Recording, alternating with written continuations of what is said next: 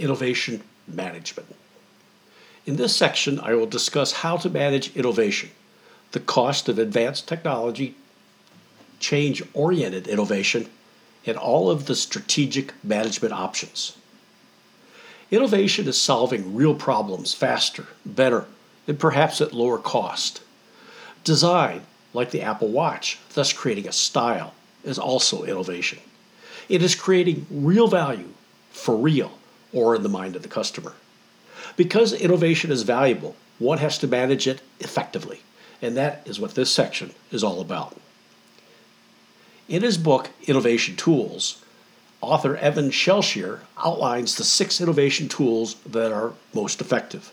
They are crowdsourcing, crowdfunding, open source, hackerspaces, maker fairs, and open innovation. Get the book, it's on Amazon if you want to learn more about how to innovate effectively.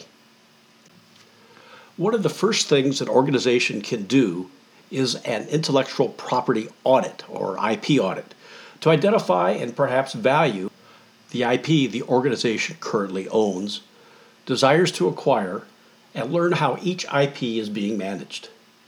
Then the recommendations of the IP audit should be implemented, and any new processes developed and deployed should be monitored. Managing innovation. Accenture identifies seven characteristics of managing innovation. One, hyper relevant, sensing and addressing the changing needs of customers. Two, technology propelled, mastering leading edge technologies that drive innovation. Three, data driven, deliver new product and service innovations safely. Four, asset smart, adopting intelligent asset and operations management to ensure businesses run effectively. Five, inclusive, adopting an inclusive approach to innovation and governance. Six, talent rich, adopting to the changing expectations and trends in the workforce to gain a competitive advantage with top talent. Seven, inclusive, incorporating a broader range of stakeholders. Accenture studies have found these companies that are having the greatest success use this approach. One, change oriented. They have the courage to apply innovation with greater intensity to reinvent existing ways of working and thus achieve deep organizational change. Two, outcome led. This fosters innovation efforts across the business and have the discipline to tie them rigorously to financial performance. And three, disruption minded. Commit to investing more aggressively over time in truly disruptive, innovative initiatives that have the potential to create entirely new markets. Cost of advanced technology. The costs of technologies like cloud computing and storage, batteries, solar panels, wind plants, drones, bandwidth, 3D printing, genome sequencing have been rapidly declining over the past 20 years.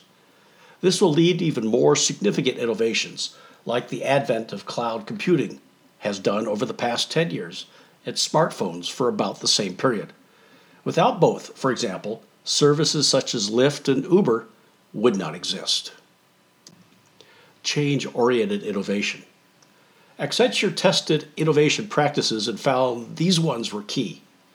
The ability to grow the capabilities of the senior leadership team to oversee innovation led change. Focus on enabling small, cross disciplinary teams to work on innovation projects. The use of design thinking to develop products and services that revolve around customer experience. Collaboration with customers during the innovation process to identify the high potential commercial opportunities. Application of cognitive agents or virtual advisors, which is usually based on artificial intelligence in customer facing activities. The use of new venture vehicles such as CVC, accelerators, and incubators in idea labs to accelerate innovation. They also have found that companies apply these innovation practices in these ways hyper relevant, knowing how to be and stay relevant by sensing and addressing customers' changing needs. network powered, harnessing the power of a carefully managed ecosystem of partners to bring the best innovations to your customers. Technology propelled, mastering leading edge technologies that enable business innovation. Talent rich, creating new, modern forms of workforces, flexible, augmented, and adaptive, to gain a competitive advantage in fast changing markets. Data driven, generating, sharing, and deploying data to deliver new product and service innovations safely and securely. Inclusive, adopting an inclusive approach to innovation and governance that incorporates a broader range of stakeholders. Asset smart, adopting intelligent asset and operations management to run businesses as effectively and as efficiently as possible and to free up the capacity for other innovative efforts. Companies have found that innovation can also be applied to their operations, creating even greater growth and ROI. Strategic IP management options. IP usually consists of patents, trademarks, copyrights, and trade secrets. Some of this varies depending upon the country. Sometimes the best strategic IP management decisions are hampered by the functional silos between managers, lawyers, and product developers, including product management. The silos need to be overcome. There are six ways to manage IP. 1. Use IP rights to suppress the competition. 2. Sell. 3. License. 4. Collaborate. 5. Donate. And 6. Pursue other objectives.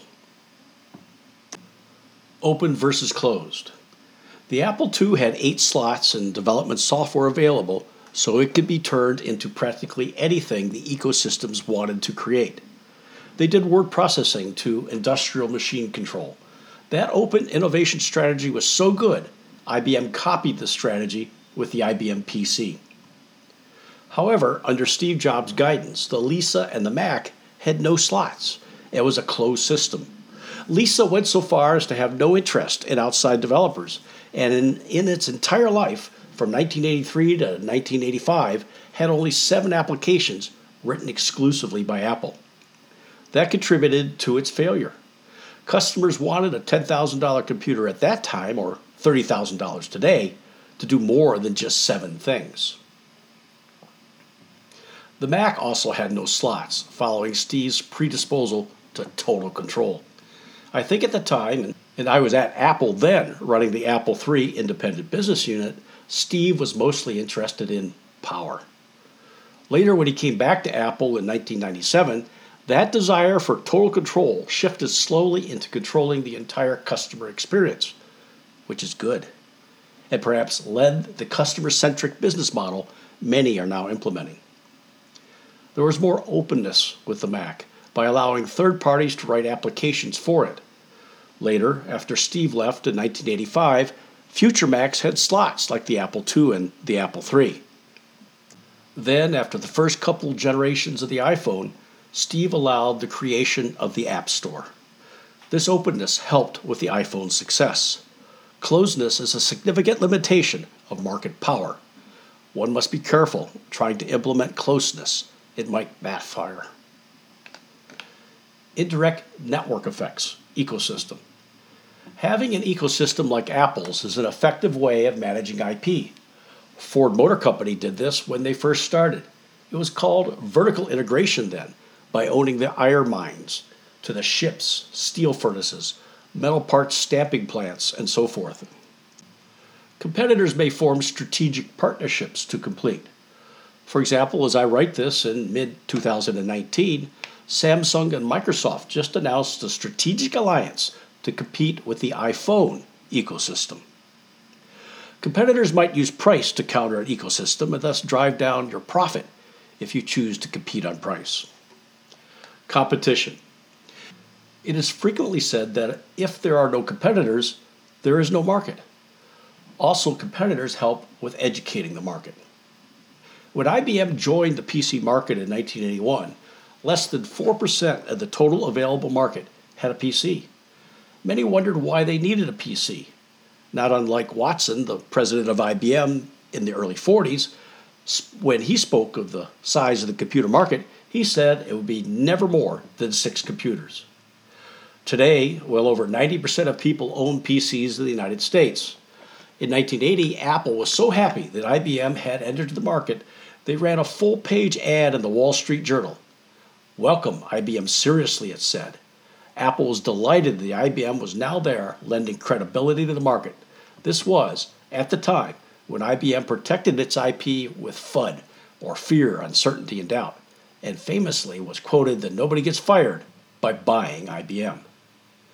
However, many questioned Apple's rationale of welcoming such a giant into its market. As Apple's VP of Communications, Advertising, and PR, Fred Hoar, said in many a speech that running that ad was a lot like agreeing to play catch with a javelin and electing to catch. Apple's decision to run that ad was a good one and contributed to the company's continuing growth. It was doing that growth during the time that I was there. Apple grew from sales of 400 million per year to over 2 billion. Sell your IP. By selling your IP, it's an excellent way to get a return on your investment. Apple recently bought Intel's mobile modem business for a billion dollars. Kodak, on the other hand, literally having missed the digital revolution from film to digital film by defining their business as a still and moving film business instead of the business of capturing, storing, retrieving, and displaying images business, is today now worth less than a billion dollars, down from $31 billion in 1996. Since then, they have been busy licensing and selling off Kodak's IP portfolio. Licensing your IP. If you don't have the resources to build, market, sell, and support your IP, then you could license it to an entity that does have the resources. ARM, for example, does this and sells billions of microprocessors each year. Google, for example, offers its Android licensing for free. The idea is to get more eyeballs for Google search so they can sell more advertising and to pre install Google's mobile apps to get even more impressions for advertising. This gives Google immense influence over the smartphone market without also manufacturing its own phone which it is now again trying to do after first failing by itself and then failing a second time after buying Motorola's mobile unit, for which they bought and later dumped. Collaboration. If two parties would like to use each other's IP, they could cross license. Another form is to collaborate on setting standards. In 2018, Facebook, Google, Microsoft, and Twitter joined forces to enable one to take their social media data and go to a different platform. Called the Data Transfer Project, it is in response to data privacy issues like Cambridge Analytica slash Facebook slash Russia during the 2016 election and coming regulations from the EU and the US. At the time of this writing, the Republican U.S. Senate Intelligence Committee is circulating a white paper suggesting this ability might be required by law someday in the future. Apple has now signed on to this too. There are many cross collaborations between multiple car and transportation companies in the autonomous vehicles market also. Donate. Another way to manage your IP would be to donate it. Google did this with Android, perhaps to protect being locked out of the mobile search traffic if Apple decided to use a similar search engine on its iPhone. Open source initiatives like Unix and Linux are similar. End of life. Customer loyalty to the company and the company's loyalty to the customer is a two way street. It's sort of like getting married. If the company does not provide loyalty to the customer, then the customer has a trigger point generated in their customer journey to look for alternatives. In other words, a divorce. When I took over the Apple III as the independent business unit manager, or BUM, in the last years of the product's life, I researched what needs to be done to end the life of a product.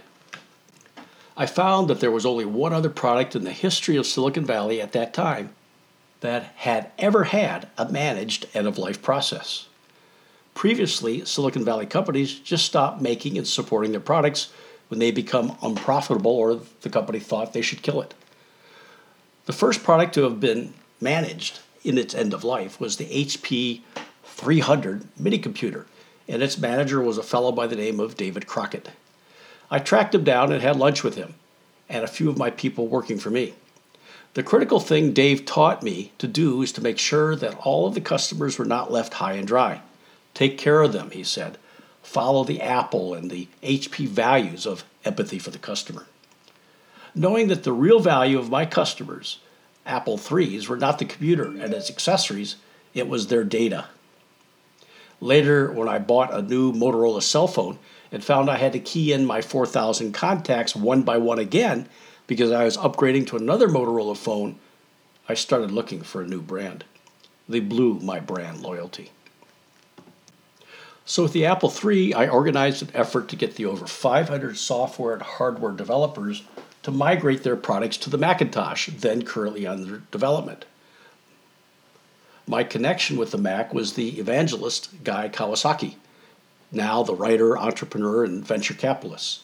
That way, say an accounting package was ported to the Mac, then the developer will probably, and I encouraged, also ship a means of transferring the customer's accounting data from the Apple III to the Mac. I sought to protect the customer's data. It worked. Many of my Apple III customers were happy with my plan and stayed with Apple. When they were ready, they moved on from the Apple III to the Mac. Steve Jobs, on the other hand, abruptly canceled the Lisa line of computers when he was given the management of the Lisa division in addition to the Mac division. The $10,000 Lisa customers were pissed, and the stock market punished the stock price and Apple's investors. If I hadn't done that, Apple would probably have lost all of its 75,000 Apple III owners to IBM PCs. In effect, I managed the transfer of Apple III IP to Mac IP. Here's another example. In 2009, Cisco bought the flip camera system, thinking that videos are a lot of bits and bytes to be moved around on Cisco networks. Perhaps they did not realize that much of Cisco's IP and management talent was business to business oriented, and Cisco's senior management had little business to consumer experience. So, shortly after the acquisition, Cisco shut down the business just two years later and the only thing they did to ensure customer loyalty was to run the cloud storage service for another year or so. I've talked to several flip camera owners, and they all said they would never buy another Cisco product again. The real value of the flip camera was not the camera itself.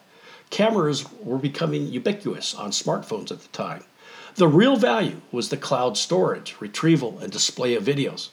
Cisco could have become a rival to YouTube camera extensions could have become similar to the Go Camera ecosystem.